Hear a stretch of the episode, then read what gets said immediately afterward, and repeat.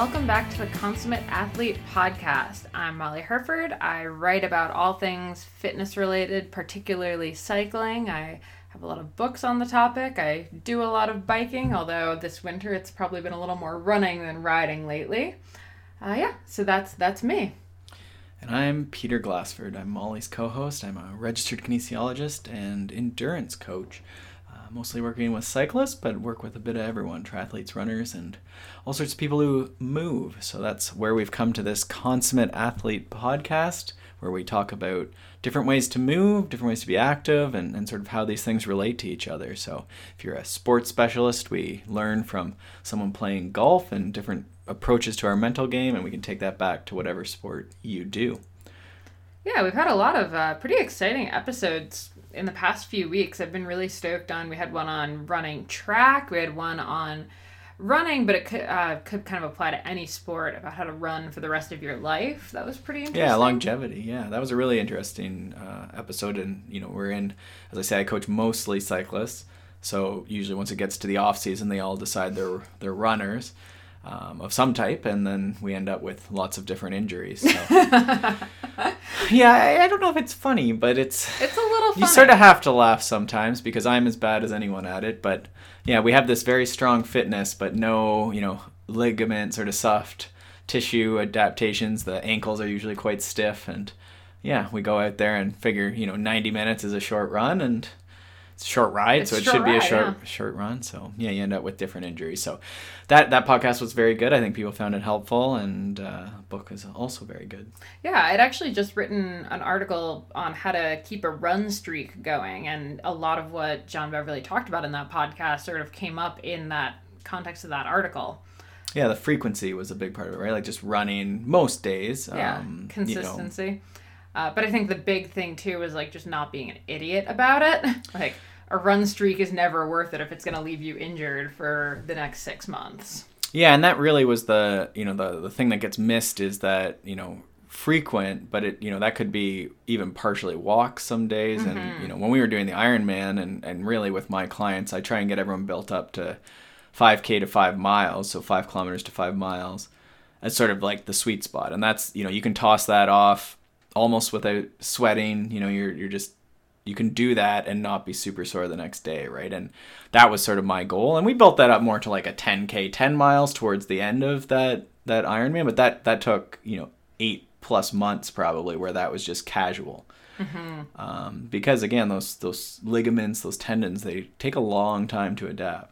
And they go away very quickly. We both had pretty bad colds going on, and well, I some don't other, know if colds are related to ligaments. Some but... other injuries and stuff. No, what I'm saying is we kind of had stopped doing a lot of running like earlier in January because we were both a little sick, a little bit kind of low. Um, and I just, I'd say this week, finally feel like I'm back to my old running form. And it took a long time to build back up to it. So even when you are a, you know, fairly seasoned runner, uh, this stuff goes away pretty quick. So if you take a bunch yeah, of time off, it's usually you know maybe a couple weeks, depending on how long you've been off. But yeah, it takes a while to build up that again, just that frequency, right? And you have to be careful because if you've been off for you know weeks, then you know the the average you know a lot of times they talk about in injury studies and stuff like that is how quickly you ramp up stuff right so you have sort of your monthly average of hours or mileage or whatever you want to do and then if all of a sudden you do a week so this acute loading if it's it's very high relative to that they usually say like 50% higher I, I believe is sort of where you get very risky um, so if you went from like 10 hours a week to 15 hours a week would be easy math. Um, then you're starting to get a little risky, right? Where versus sort of like the classic 10% progression. Mm-hmm. Yeah, for sure. All right. So first, before we dive into our Q and A's for this episode, we kind of wanted to just talk about the fact that we're finally home. Uh, I keep saying today kind of feels like a bit of a holiday for me because it sort of marks uh, actually being up here at our place in Ontario and you know, actually being in one place for a while. And I mean, granted, you know, I start yoga teacher training soon down in Toronto, so we'll be, you know, still pretty mobile, but it's pretty exciting to actually realize that, okay, we're finally in one place and I can actually focus a little bit more. So that's a pretty good freeing experience. And it's a little sad to not be in California. I got there to where we've stayed in California in the past uh, for the winter I got there last week just for three days, and it was a little nostalgic and a little sad, and you know, a little hard to leave the warm sunshine, but pretty excited to be back up in the cold. So, first, we wanted to kind of talk a little bit about the fact that we're up here. So, you know, we're not doing the pro athlete thing of going somewhere warm in the winter. Um, Peter, do you want to kind of speak to that? We've done it once in the past four years we've stayed up here. How did that go for you? Um, it was a, I mean, a fine year. I mean, I think I, the caveat is always, you know, my n equals one involves a lot of big years of training and you know being towards the end of my career there's a lot of things that i've learned and you know i have a lot of the abilities and things to do at least for mountain biking. Um, so me taking you know we could call it a down year or a, a lower volume year you know the caveat is that that often means that you're almost peaking because you've taken the volume down a bit and maybe you're doing more intensity on the trainer or you know even just you're getting a different stimulus um, in terms of you know now you're riding the trainer so that's a little different loading on the cycling muscles than riding outside. You're probably again doing more intensity you're probably doing more skiing doing more running more strength training. So a lot of times you almost get a boost just from that difference um, at least in the short term right? So a good way to think about anything that's different than your past is that now you have a chance to do all sorts of different things. Um, I coach one. I think he listens often too, but I, uh, you know, he's gone traditionally done and done some pretty uh, big miles. But now he's home, you know, and we're doing trainer riding almost, you know, for the first time, doing things like one leg for the first time, doing some running and stuff for the first time. So it's all this new stimulus, and you know, a lot of times you get a boost out of that. Again, assuming you don't get injured running. womp womp. Yeah. Yeah, so we'll be up here for the winter, so there's going to be a lot more, I think, winter sport talk in the intros as I continue to get. I mean, we've been talking running and stuff a bunch more. Well, as I continue to work on my cross country skiing, it's currently snowing here in Collingwood, so you know, might get out today depending on how the trails are. I'm pretty excited to be I, back in the snow. Maybe we don't have a lot of snow right now, but it's it's, it's coming. There's like three days of snow. Yeah, coming. I mean we're probably close now. Like at least the nice thing about the thaw is you get that sort of base of hard. At the moment it's quite icy, but uh, I think with the bit of snow today, maybe we'll get out. But my dad's pretty excited about the possibility of coming up here and skiing. He was talking a bunch about the ice and then getting like the slight snow covering.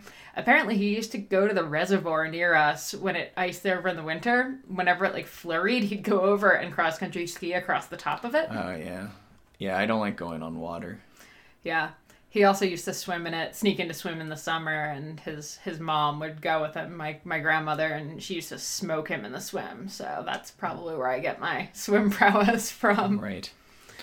So okay. So what else? What else do we got today? All right. Well, uh, just a quick reminder to everybody that the Athletic Bookworms, my book club over at theoutdooredit.com, is kicking off. We just finished up reading. Not kicking off. Not, this is a new thing. You're uh, kicking off a new a, a new book for the month. Um, we just finished up reading Roar by Stacy Sims and Selene Yeager, two of my favorite ladies.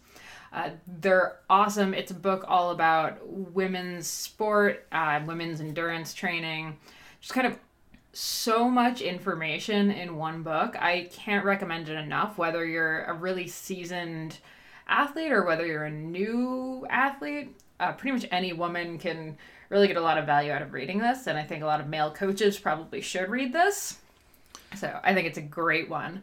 And actually, I got Stacy on the phone to give me a couple of her best tips from the book, like the one piece of advice that she would give to women if they were to, you know, want to know like what the key takeaway from Roar was. So we're actually going to pause us chatting and quick listen to what Stacy had to say. So enjoy this quick tidbit from Dr. Stacy Sims. The first one is that women should know their menstrual cycle and how they feel because that's the biggest thing. Like when I start working with someone and I asked him, well, how's your cycle? How does it affect you? Well, I don't know. What day are you on? I don't know. Mm-hmm. It's like, well, you know, the first thing is if you, it, it doesn't mean like use an app and track every day, but just kind of have a general idea. Oh, my period was two or three weeks ago, so it's going to come up soon. Then you can kind of start understanding your mood and fitness around it. And mm-hmm. the other thing is don't follow like the typical training program really work with your own physiology. Like once people start doing that, they track their periods and they understand how they are and their moods and their and their training and then then they start training in accordance to how their cycle is, is telling them, they get so much out of it. They get bigger gains, they don't feel as tired, they are starting to achieve their potential. And mm-hmm. so it's kind of, like I say, working with your physiology instead of against it. All right. So there was Stacy. I really liked what she said about, you know, tracking your cycle and stuff. It's something that I've never really thought about as an athlete, to be honest. Um, but I mean, I know even in your coaching, Peter, like that kind of stuff does come up and it is really important, right? Yeah, and I mean your book Saddle Sore, not to plug that, but if anyone is looking for, you know, especially coaches, I think, you know, the the best thing about your book was that it opened up some of these conversations about, you know, periods, about um, saddle sores, you know. It's mm-hmm. it, it seems like oh, that's a little awkward and maybe you're cringing, but when you think about it, like a saddle sore can be hugely disruptive, right? And athletes, and I'm as guilty as anyone, but athletes will continue and continue and continue until it's horrible, you know. And then now you have secondary things like you're getting like IT tendonitis because you've been shifting over to one side of the saddle. Um, and then also you risk very prolonged time off the bike, right? So I know a lot of people that have needed to get surgery. Right. So these are important issues. And then similarly you know periods it's not an issue for everyone but there's a lot of people you know there's we're cramping you know you're not feeling good you have a headache. Like who you know when else would you go and train and try and do intervals or race or whatever? Um, so tracking this stuff makes perfect sense when it's you know if it's even at all predictable you know that might dictate you know when you're going to race you know there's all different you know when we're planning intensity blocks when you go south for training you know there's all sorts of these choices that if you could predict stuff like that at all yeah. it's very much worth it. And as a coach you know if you can open those lines of communication it's hugely valuable. Yeah.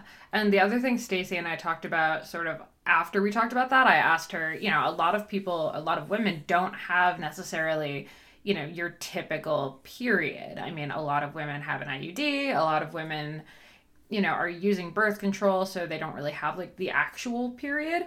Um, and i mean honestly like there is the issue that a lot of female athletes just simply don't get it every month. So i asked her what to do in that case and she said you know rather than just being aware of like when you're actually getting your period um, tracking how you feel from day to day. So just you know on a calendar whether it's online or you know using an app like clue or you're just keeping a notebook uh, just jotting down how you felt in a day. Like, were you bloated? Did you cramp? You know, did you feel just kind of crappy? Uh, and if you do that for a few months, you actually will start uh, seeing those patterns start to emerge a little bit. And you can kind of get a sense of where you are in your cycle based on that, even if you're not actually getting your period. So, enough about periods. Um, our February book for the Athletic Bookworms is not women specific. It's actually, we're going to read Wired to Eat by Robb Wolf. So he's the man who wrote, is it The Paleo Solution? Yep. The Paleo Solution. He's, you know, he's got a great podcast, very into the paleo lifestyle. But what I really enjoy about him and his podcast and stuff is he's actually quite moderate on the paleo thing. Yeah, this book's definitely much more like it's not like reading a typical paleo, you know, cookbook or like a, you know, one size fits all paleo diet. It's really just focused on eating whole foods and a much more like holistic approach to a healthy lifestyle overall. Um, I already started it and I am really enjoying it. He's a really good writer for one thing, so it's actually an easy book to get through. I know you read it right when it came out. Yeah, I actually I started I got the audiobook too and I've followed Rob for quite a while. I was fortunate to meet him actually as well. I went up to one of the like conferences type thing that he had one time uh, up in NorCal. And I've finally replaced the hoodie that he got at that conference. Just recently, it's now a Shred Girls, but I had a NorCal Conditioning, which was the gym that he opened. So um, I don't know that I'm going to get rid of that hoodie, but Molly thinks so. I might. uh, but all I have to say, it's a great book. Talks a lot about just sort of healthy lifestyle, and the reason I've sort of clung now over ten years to the sort of paleo framework or paleo template idea is that it just makes a lot of sense. It just you know you're going to sleep when the sun goes down. You know having a family that you're you know friends and stuff that you can talk to, and you know and so getting away from that like it has to be these like you never have dairy or you know these clinging points to it but just thinking you know the, the whole foods cliche and um, you know finding foods this book is very much about finding that sort of diet that works for you because we're not all the exact same, right? Some of us don't tolerate dairy, some of us need to sleep way more. You know, I Molly doesn't need quite as much sleep as I and I'm a baby if I don't get like even 9 hours of sleep. He is. Um, and that's just you know it comes down to genetics and it comes down to lots of different things along these lines right? You know the different exposures we've had over our life. So this book really sort of as molly says reads well and is pretty good but i think there's a lot of different you know as we end our january resolution period it gets sort of to the heart of the you know lifestyle diet socialization exercise sort of i don't know qu- quadrennial quad. Yeah. Stool, a couple Uh, legs of a stool. whatever. Yeah. Peter just fell off his chair. Um, anyway, yeah, so we're reading that. Uh, you can go check out the outdooredit.com and the post about that's going to be up tomorrow since, you know, first of the month and everything. Uh, but you can, you know, pre preload that book into your Kindle and get ready to get reading on it. Uh, so yeah, stay tuned for that. Anyway, let's get into some of our questions here. So the first one, I think is super interesting since we're about to hit Cyclocross World. So we're still very much in cyclocross season. We've got a little bit of time left. So that's Saturday and Sunday. Oh, yeah, What are that's the right. dates? Saturday and Sunday. I think it's the 4th and 5th of February. So this weekend, if you can tune Third and third and fourth. If you can tune in, I highly recommend watching Women- it. women's race. Women's race is going to be so good. I'm still holding out for uh, some sort of craziness in the men's race, but so far, um, Mathieu van der Poel is going to win. You heard it very, here first. Very dominant, but Wout might be holding on. Maybe he's been peaking just for that one. I don't know. But don't know. yeah, that'll be good. It's on UCI YouTube channel. Is that something you would Google, or what do you? Yeah, you could Assuming you're not in the U.S. If you're not in the US, UCI YouTube The channel. U.S. you need to use some sort of blocking system, or If you're in the US, use the v- uh, Hola VPN blocker and uh, mask it to look like you're in Europe watching it. Or you can just check out, I think, cyclingfans.tv has usually some good bootleg links. But yeah, I don't really know where else it's going to be streamed, unfortunately. So it's it's a little bit of a, a hassle to watch it in the US, but it's well worth it. Yeah, really good coverage too. Like it's Yeah. you know, even if you're just it'll be on earlier in the day in North America. Yeah, 9 a.m. Oh, for the men's Oh, so that's for the men's race. Women's will be more like seven. Women's actually, I think, is the day before at Saturday. yeah Saturday morning at 9 a.m. Eastern. Oh, okay. So that's like a good like Saturday morning breakfast. You Mm-hmm. know, even just in the background, you can have some nice is Belgian. Is it'll be like Belgian people talking? Uh, no, usually they have English feed for that. Oh, okay. Not even an accent. Not even an ac- well French accent. Sometimes. Well, you could have maybe eat some waffles. Yeah, definitely plan on waffles on Saturday uh, before you start reading Wired to Eat. But yeah, I mean, from a consummate athlete standpoint, if you haven't seen cyclocross, and you know, again, if you're flexible on Saturday or Sunday or both, um, it's a very, very cool sport. There, it's only an hour, you know, between 40 and 60 minutes, and very athletic, on and off the bike, muddy, all sorts of crazy things happening. So it's not just you know a cycling race, I guess. it's also a good one to watch on the trainer. I think. Yep. Yeah, very good, very exciting. I'm, a lot of my athletes will be doing that for sure, and they'll you know visualize their their local cyclocross race and racing van der Poel, and Mm-hmm. yeah. Yeah, so good luck to the people we know that are racing, by the way. Uh, anyway, the first question we had is uh, why should someone do endurance when the focus is on shorter races? So, for so that could example, be anything. That could be a 5K, uh, like mud run, you know, OCR type thing. Uh, it could be a cyclocross race, like we say, 40 minutes is pretty standard for you know amateur age group type duration. Mm-hmm. Um, you know, track racing on the cycling or track for running, even right. So your sprinters and, and stuff like this. Mm-hmm. Um, so the question is, you know, if you're you know, again, let's go use the example of cyclocross. So you're doing sort of a 40 minute hard, you know, just hard for the whole time and sort of up and down, on and off. But, you know, essentially you're just going really hard for 40 minutes.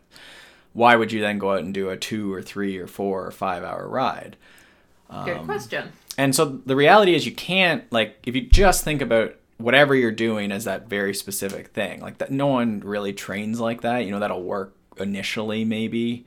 Um, but you don't By go- like that, you mean really hard? well, you couldn't like you don't train for the thing you're doing by doing exactly the thing you're doing every single day. right. Right? Like you can't do 40 minutes hard every single day. Like you just can't. It'll be 40 minutes moderately hard and then not very hard eventually, right? So you need to have easy days. So we know that there's some sort of weekly periodization, weekly undulation of the volume and the intensity. That's just training. Whether we're talking strength training, you know, you're going to have your hard day and then you're going to do maybe an easy mobility day or a walking day or, you know, light cardio if you're like really focused on sort of Olympic lifting. That's, you know, in the CrossFit and Olympic lifting world even you're seeing a bit of that acceptance now of just walking. Like for them, they have to be careful if you're trying to build body mass you got to be careful with the amount of volume and uh, endurance you're doing, but mm-hmm. you're seeing much more like they're realizing that aerobic ability is part of your ability to recover, right? Um, so that would be the first reason is that even the very short, short duration, you need some ability to recover and do more, you know, just move through the day, move through, you know, lots of time in the gym. You know, if you're doing four hours of, you know, two hours, three hours of gym work at an elite Olympic lifting level, there's an endurance component to that. So that's going to be helpful in your recovery and also your ability just to take that that workload so the work capacity. Right. For the cycling example to get back to that or, or just your sort of 40 minute hard 10k run ocr thing if you're doing some over distance or some volume on top of that you're basically building that engine. So you're doing the work you know if you think about it as calories you're maybe putting out the same calories but it's taking you longer because you're going easier and steady. Um, and so you're able to sort of complete that same work at a lower intensity on the days that you're not doing intensity. So again, you're having that undulating intensity to allow recovery to come back in a day or two and do another hard workout. Um, but you're doing that with that other system. So that's sort of a practical way to think about it. Um, and then on the more, I guess, physiological way to look about it is that the, there's different adaptations. So endurance, you know, a lower intensity is going to have more, you know, things like mitochondrial density or, or aerobic benefit, your ability to use oxygen. We're going to sort of build that doing that lower intensity is the way we might think about that on a fairly simplistic level. Um, whereas if when we do intensity, typically that's you know producing the oxygen and having you know really high output. So you're breathing really really hard. You know you're trying to pull in as much oxygen as you can when you're sprinting up that hill, right? Um, and, and so there's sort of those different adaptations and both are important and we have to work both sides of that equation. Mm-hmm. um, i actually want to come back to something you said about that like moderate intensity that ends up kind of biting us. Uh, so what is how do you know when you're in that like i'm going to say danger zone of that like middle ground where you're not helping anything? Yeah and i'm hoping to get a couple people on. We've had a question or two about sort of that sweet spot versus um, polarized training. So if you go back to the marco altini podcast and also the Stephen Seiler podcast, we talk a lot about this polarized model of training. Um, and, and I think the, the place you're going is if you're not feeling very good. So if your intent is to do a certain output, so say you know the wattage you want to do uh, for 40 minutes, or you know the pace you want to hold running, or the weight you want to lift in strength training. Um, and sometimes strength training is the best way to describe it. So if I'm going to go into the gym and my intensity day is a hard set of five reps at, say, it's at 200 pounds. But then I can't do that. But that was what I did, you know, on Monday. And then I was going to do it on Tuesday as well. And then Wednesday as well. At some point, I won't be able to do that same weight. So the work is decreasing, but my intent was to go intensely. So I can't maintain that. Right. Um, so that would indicate that now it's starting to be moderate but I'm working very hard how it feels, but the output is not good. Right? It's not high. It's not right. it's not what it was supposed to be. So in a weightlifting example, that would be what we would be looking for. Again, in running it would be similar. You're going out to run a 10k TT, 5k TT and you're doing it slowly. So if you just recovered for a day or two and then went back and did your hill intervals or your 5k TT, then you'd hopefully be able to go faster faster and then you're building your work capacity. So that's the first sign that you're getting into that moderate is that like the intent of your workout, you're not hitting it. Um, by heart rate, you know, often it's in that sort of 75 to 80% of max, or sort of a lot of people, it'll be like the 140 to 160 range is often, you know, in very absolute general terms. Again, if your heart rate's very low or very high, then obviously that doesn't apply. But it, on average, like once you're sort of over 140 and, you know, 150s you know there's a lot of people that ride there all the time or work out there all the time and that's your sort of chronic cardio um, intensity mm-hmm. okay good answer there all right next question Uh, we've definitely seen a lot of people in the past month or so have a lot of saddle sore issues, which is surprising because it's winter, or it seems surprising because it's winter. So you'd think, like, oh, people aren't getting out on the bike as much. Uh, but actually, from what I've seen, uh, saddle sores are almost more problematic in the winter. I see more people suffering from them in the winter. Um, and I just kind of wanted to touch on that a little bit with some tips about how to deal with them, but also like why it's happening. Uh, so the first reason is just because you know we're on the trainer, so we're in this very sweaty environment without you know some of us have fans, but even a fan is not the same as riding outside and actually having the wind hitting you. So everything's a little bit warmer and a little bit moister for the most part. Uh, so you've created that nice bacterial breeding ground. But the other thing is, um, on the trainer, people tend to stand less, so you you tend to be grinding in a little bit more. Correct me if I'm wrong there. Yeah, for sure. I mean, I try not have people stand very much on the trainer, uh, especially because it doesn't move side to side. So especially because it doesn't move side to side. Now it's not even just like outside. You shift a bit more on the saddle. Mm-hmm. Um, so yeah, it's just a lot of pressure on one spot. Um, so the first thing you can do is, you know, even if it's even if you're not getting up to pedal, just get your butt off the saddle every few minutes, just a tiny, tiny bit. It doesn't need to be anything. Yeah, crazy. and that's when I say I try not to have people stand. Like I just don't. I don't do or have people do like one minute standing hill intervals because the bike doesn't move side to side. So my belief is that it doesn't groove a good movement pattern, and it's a movement pattern that most people really struggle with, like the ability to stand for a long time. So inside, but that doesn't mean that they shouldn't stand up for like one or two pedal strokes every five minutes or whatever, right? Like naturally. Um, and usually when you're doing intervals and stuff, like you'll have that urge again. If you're going hard enough, you should have that urge to stand. Um, and, and so you stand to keep the pedals going over, you know, periodically. Yeah. Uh, the other thing I see inside on the trainer, and I'm definitely guilty of this, is it sounds weird when I say it, but people ride without their bib straps up. Yeah. So you ride with them around your waist, which actually, you know, isn't a problem for some people. But if you're really sensitive to saddle sores, not having your straps up, your chamois is going to be moving a little bit more. It might not be in the exact right yeah, place because it's not saggy, pulled up enough. Yeah, bunched. So, you know, just you might look really goofy, but pull those straps up. Um, that's another way to kind of mitigate that. And the other thing is, I see people all all the time uh, getting off the trainer and because you're in your house it's really easy to just immediately go to like you know grab your food out of the fridge check your email finish watching whatever ep- episode of netflix you're watching on the trainer yeah it's pretty easy and i mean i, I end up doing a lot of double days all the time i really like them but in the winter it's sort of conducive you know you're going to hit the gym later or maybe you're going to do another spin later or, or whatever yeah.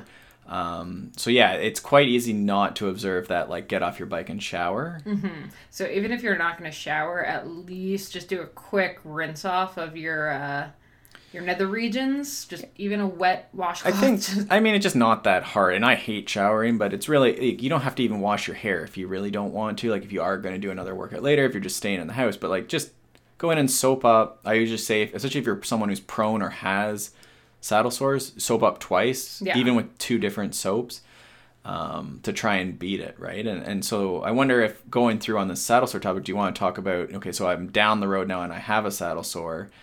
Um, what is sort of the protocol then that someone might follow? Yeah, well, the first protocol, if you have one that's actually like painful, is to take a damn day off the bike. And right. I think so many people are so anti doing that because it's hard, right? Like you're aware that you're feeling great. Like you might even be performing awesome right now, but like that saddle sore is just going to get worse if you don't give it a chance to air out and not continually get beat up. Uh, the other thing to do is just keep it as dry and clean as humanly possible. So, you know, we're back to the double soap. Uh, you can maybe even use a little bit, especially if it's open at all. You want to use a little bit of some kind of antiseptic like a polysporin or neosporin. Uh, something like that. Um, and the other thing to do is just as dry as possible. So this is the day to wear those loose pants. Uh, boys switch to boxers. Girls, I'm a fan of the maxi skirt.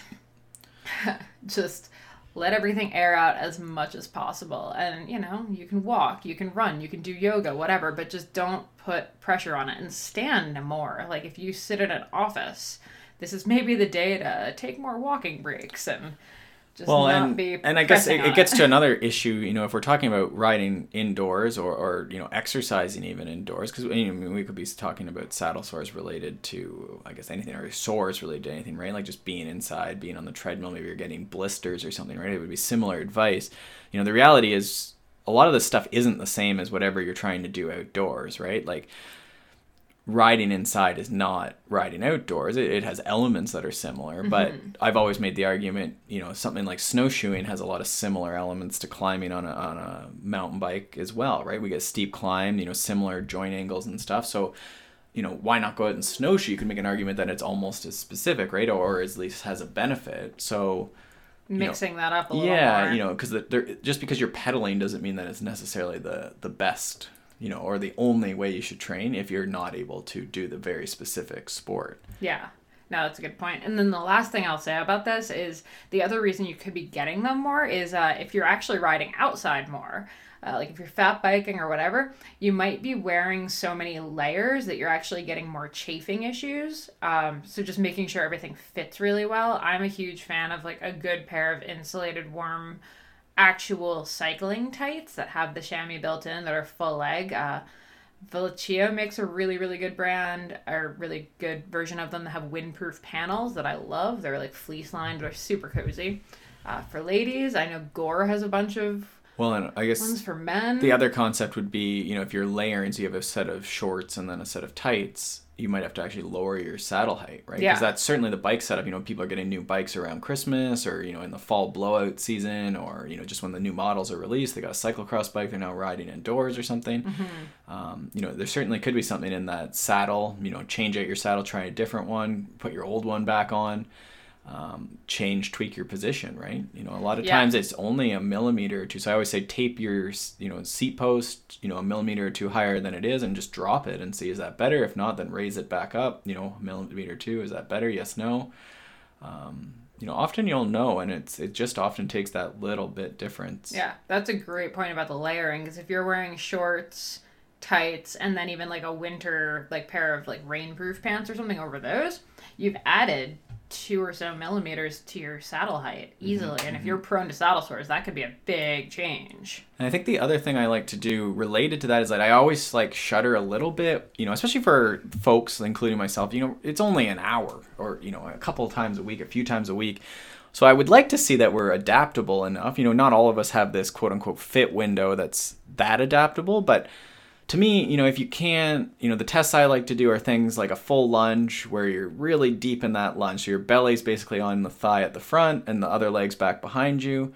You know, really getting into that extreme cycling position. If you can think about when you're in, you know, the drops, you're bent over your handlebars, you have one thigh's right at your belly and the other leg's straight down behind you. A lot of people struggle with that position.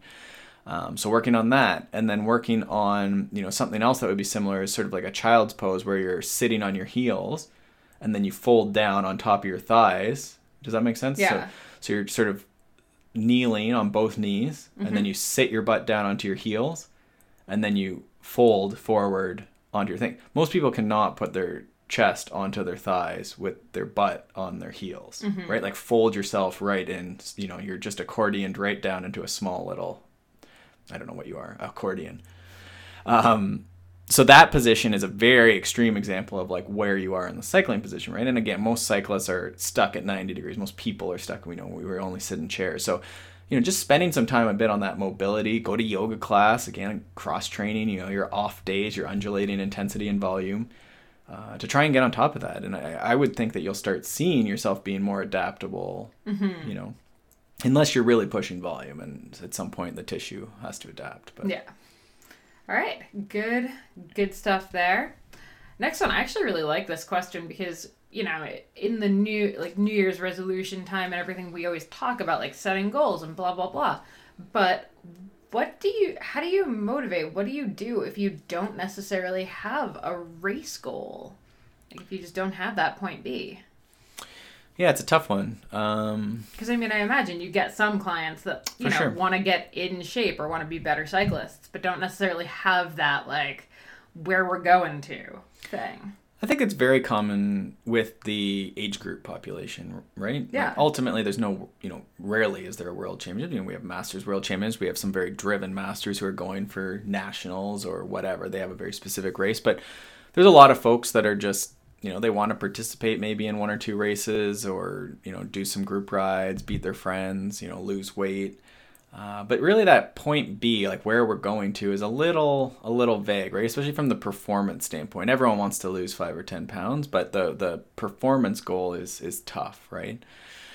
So I usually take it a few different ways. You know, I try and you know usually they know they just want to you know, races they hadn't heard about. So sometimes I'll just try and expose them to some races you know that maybe they hadn't thought about. Um, or, or in a discipline that's sort of sidestepping. You know, we took this Ironman challenge last year and sort of scared ourselves a bit. I wanted to learn to swim, so there was sort of a, a personal, you know, I guess call it failing forward sort of thing. If I could learn to swim out of this whole Ironman thing, irrelevant of how the Ironman went, I have the ability to swim now, and now we can go surf or whatever. Um, so thinking about stuff like that, like what's something scary that maybe some friends are doing, you know, be a good fun adventure. You're going to go train a bunch and it'll be a fun adventure to do. And, you know, however the race goes is fine. But then at the end of that, you know, you're going to be fit enough that maybe you want to do something in the fall that that fitness will sort of carry you towards. Um, so that's one way to do it. I think it's also just okay to say that you don't care about racing. And I think Yeah. this was something I kind of, when we got off the phone with John after the running longevity episode we did, I was sort of a little, Yeah. not Because perturbed, Because his was very much for like competing at running. Was yeah, sort how of to the way. race for your whole life and how to be excited about racing and running. And I was like, you know, honestly, I think I actually just prefer running. Like, I have no real desire to like go out and smash 5Ks. I actually just really enjoy running. Well, and I have a bunch of clients now who are very much more in that ad- adventure, right? And so it's conditioning to do Like, find a cool you know, adventure. we have like we have a couple of big lakes obviously in Ontario and so there's people who want to ride around this big lake or you know do this big you know cycling tour that's just them and a few friends doing like a big tour but they want to be really fit for it or and or they want to like really just get fit on the bike right and mm-hmm. that and then they can go smash a group ride or enter a cyclocross race or you know again do a big ride and be comfortable So I think for in that case, maybe the better thing as far as goal setting goes isn't to set a goal that's I want to do this particular thing. It might be that I want to get to this particular number in power or you know weight or whatever that looks like. Um, Yeah, and I figuring mean- out some metric that's going to be the goal. And it's sort of the, you know, stepping back to our earlier question about the volume and why you would do volume. Like the volume essentially is like it's it's almost like building the engine, you know, your work capacity, and then the intensity that we do is sort of like tuning the engine. Is the way I like to think about it. So if you want to do an Ironman, you're going to do you know pretty moderate intensity. The race specific intensity is pretty moderate, right? Um, and you're just tuning the engine towards that. If you're going to do you know a, a two minute track race or something, you know, a, a mile, if you're going to be a mile runner, that's sort of what you're tuning the engine for. So, in this general example we have here now, you know, you're just sort of t- building the work capacity and, you know, you're tuning it and sort of, you know, what you enjoy or, or whatever. But, you know, if you decide in a month, as long as the engine's there, you know, you can sort of tune for the race that's coming. You can prepare those specific things that you need to know or do or have the uh, specific intensity for, right?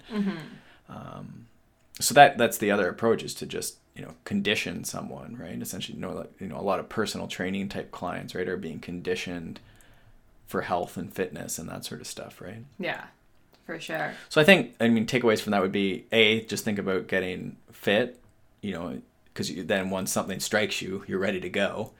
Um, and then I think just consider sort of what friends are doing, and maybe even just sidestepping into something that's going to make you learn a different skill, right? Mm-hmm.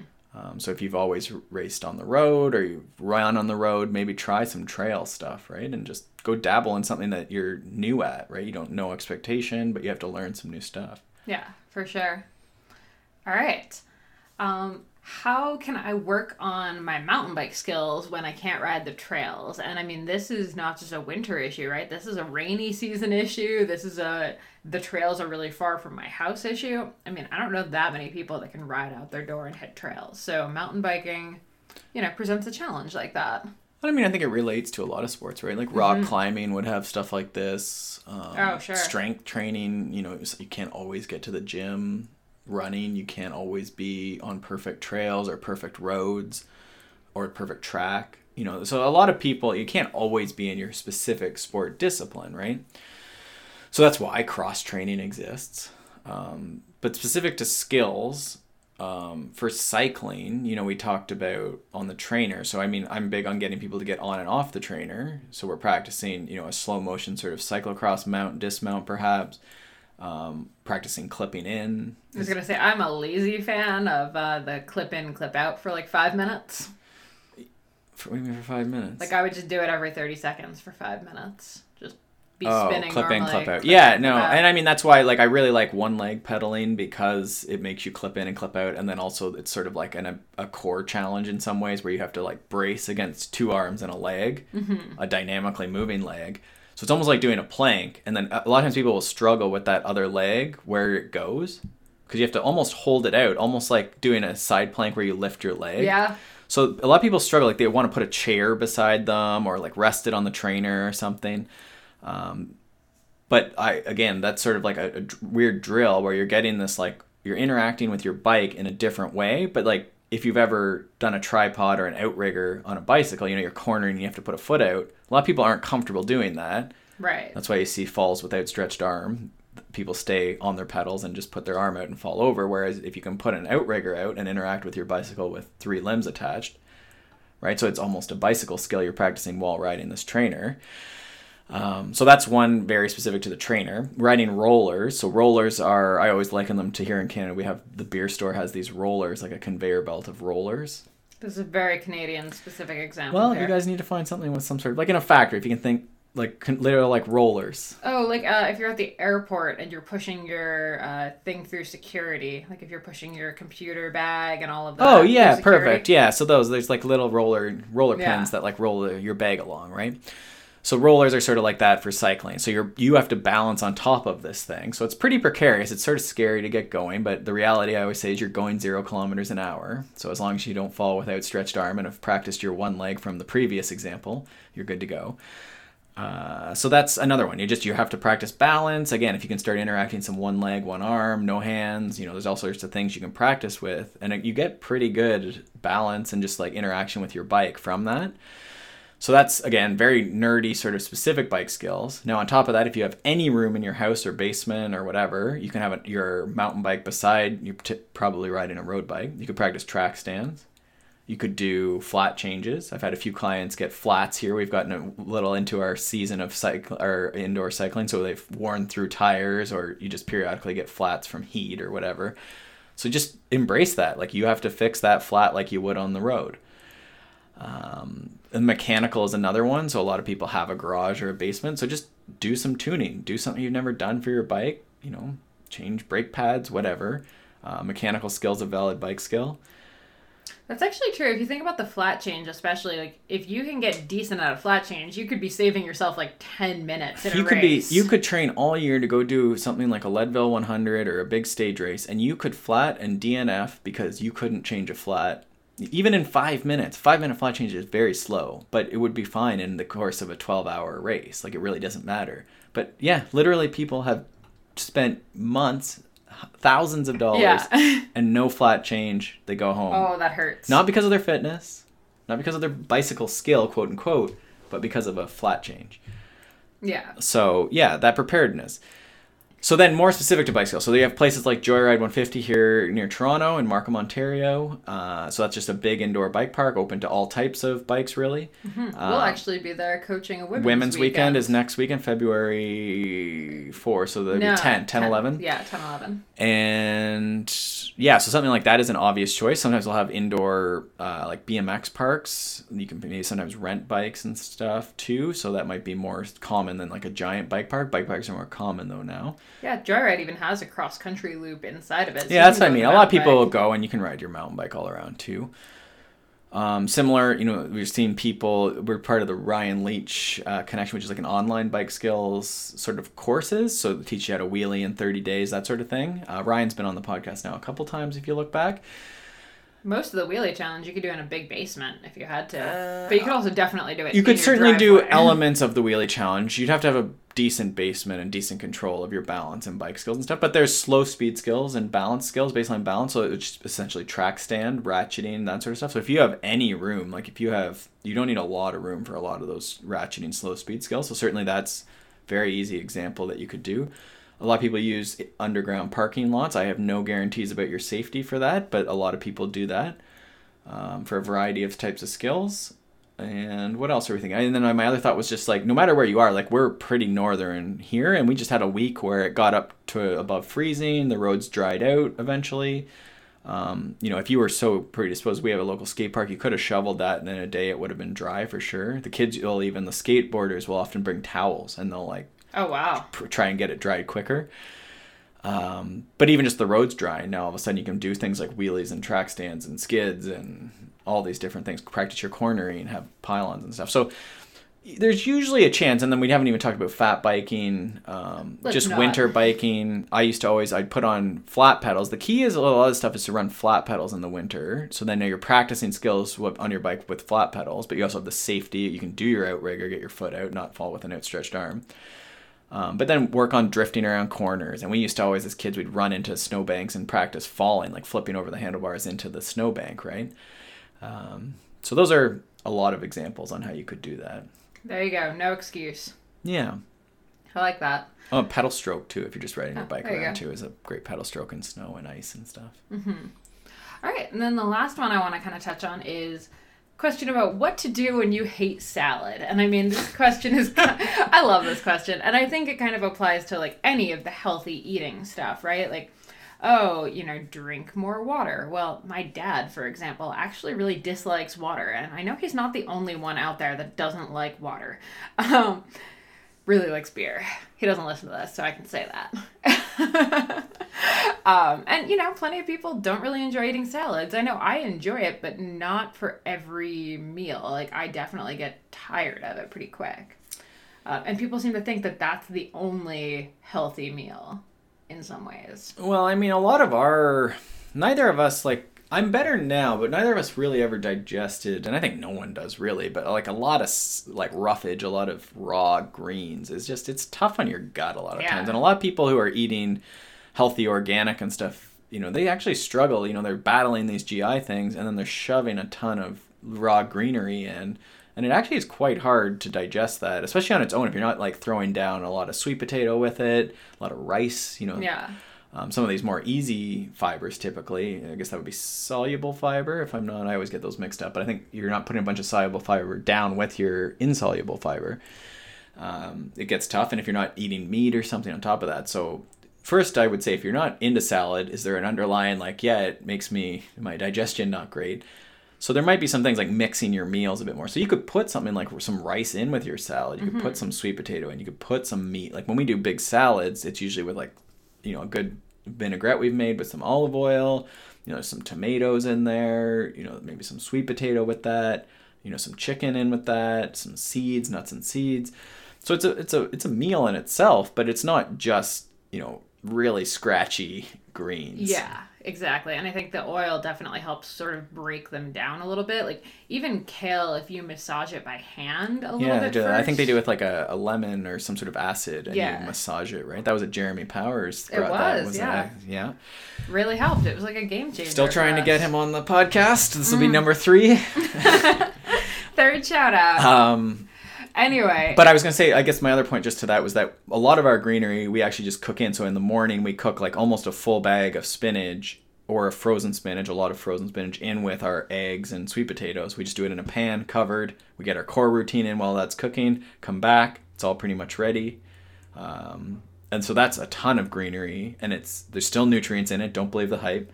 you wouldn't even notice though that you're really eating. No, it. it's like it boils down to nothing. But And now you've got you know this big whack of greenery. You're It's good to basically like an omelet. It's really fancy. Yeah. So, So- is there? Did you have other thoughts about salad or how to make it nice? I did. Well, the first thing is actually mixing it really well. So the biggest thing that I changed with our salads this year, I think, to make them taste better and like eat better, is I'll actually mix them now in a giant bowl. So you know, put the arugula, spinach, kale, whatever your greens are. And then, you know, your tertiary vegetables, so tomatoes, peppers, all of that fun stuff, cucumbers, etc. Your protein, chicken, whatever that looks like.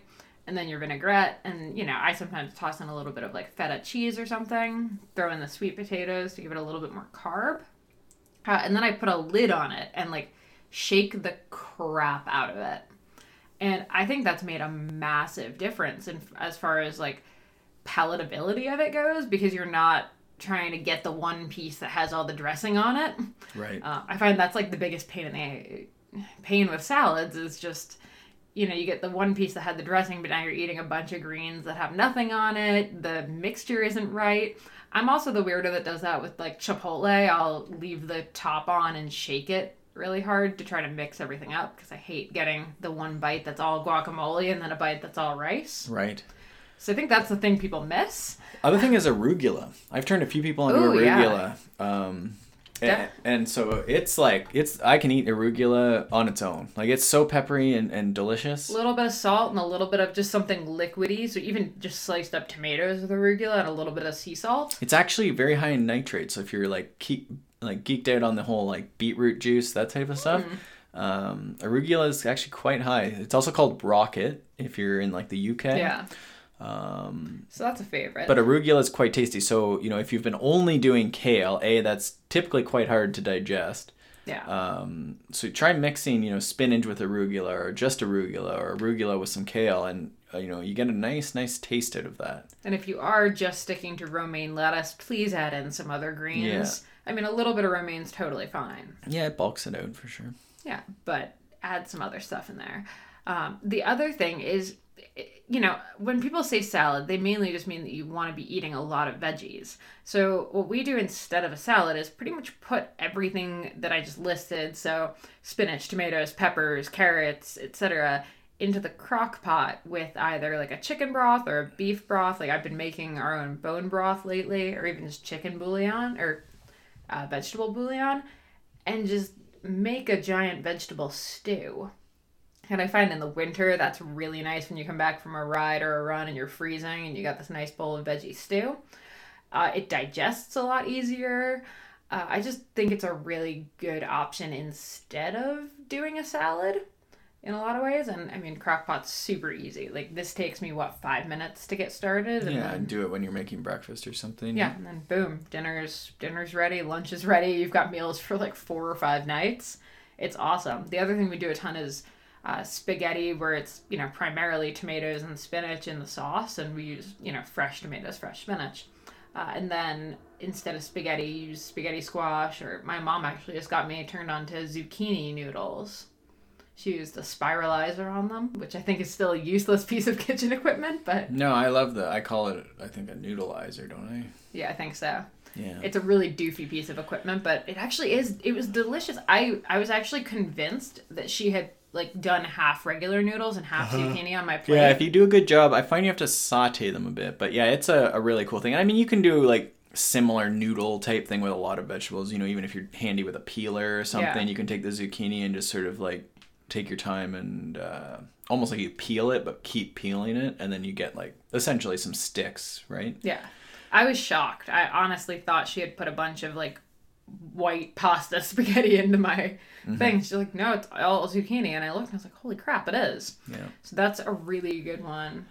Okay, and then to finish off, water. I think you just have to drink it like medicine when you wake up. That's have true. A, have a big glass. Um, the only other thing is, you know, adding some lemon lime often makes it a little tastier. That's a lot of Dad people now have the. I, I hesitate to tell anyone to get more devices, but the spritz or what are those things called? The SodaStream. I yeah, I guess that's a brand name, but the the soda thing. So you basically like put a bunch of carbonation into just your normal tap water. Um, so now you have a bit of bubbles. We had one and we actually really liked it, but then it's they stopped making that brand, so it we wasn't couldn't the get the aforementioned brand, so It was not. Yeah, So we couldn't get the uh, carbon dioxide thing refilled. right. All right. So anything else? I think Uh, we're getting towards our hour. Here. I think we're getting towards our hour. I think that's about it. Uh, just a quick reminder uh, if you are interested in kind of uh, doing a bit of a kickstart to a healthier lifestyle, if you sort of need some of that push towards better sleep, better eating, uh, better mobility and flexibility during the course of the day, all of that fun stuff. We have a free seven day healthy kickstart that comes to your email inbox every morning. Uh, so it's a great way to kind of kick off getting to a healthier starting place so you're ready for your spring training to really kick in. Uh, you can find that at any of our sites. So consummateathlete.com. Uh, it's over at the outdoor edit. Do you have it on smartathlete.ca? Yeah, I think it's there somewhere. Perfect. So check out any one of our sites. As always, uh, if you could rate and review this podcast, you can now do it in the iTunes app. So that's pretty exciting. So as soon as we're done here, just you know, go in, hit it, let us know what you like, let us know what you want to hear more of. We would greatly appreciate it. Uh, that's all for today. Stay tuned for some awesome episodes coming up soon. Thanks for tuning in. Hey guys, before you go, we just wanted to have one quick word from our sponsor, Health IQ. Health IQ is a life insurance company that helps the consummate athlete like you save money on your life insurance. To find out more, you can check out healthiq.com slash CAPOD. That's C-A-P-O-D for all the details and to take a free quiz. Thanks so much for listening to this episode of the Consummate Athlete Podcast. To check out all of the show notes for this show, go to consummateathlete.com and to follow along with our various adventures on the social medias, you can check us out on Facebook at facebook.com slash consummateathlete or follow me, Molly Hurford, at Molly J. Hurford on Twitter and Instagram. And I'm at Peter Glassford on Twitter and Instagram. And if you could do us a huge favor and rate and review the podcast over on iTunes, that helps us bring on more guests, you know, get more episodes out and do more cool stuff. So we would be forever grateful. And if you're looking for coaching for endurance sport or just for health and wellness, uh, you can check out smartathlete.ca. And for amazing outdoor content, you can check out theoutdooredit.com. Aw, honey. And that's theoutdooredit.com for Molly Hurford's writing and all things outdoors. All right. Thank you so much for listening, guys, and we'll see you next time.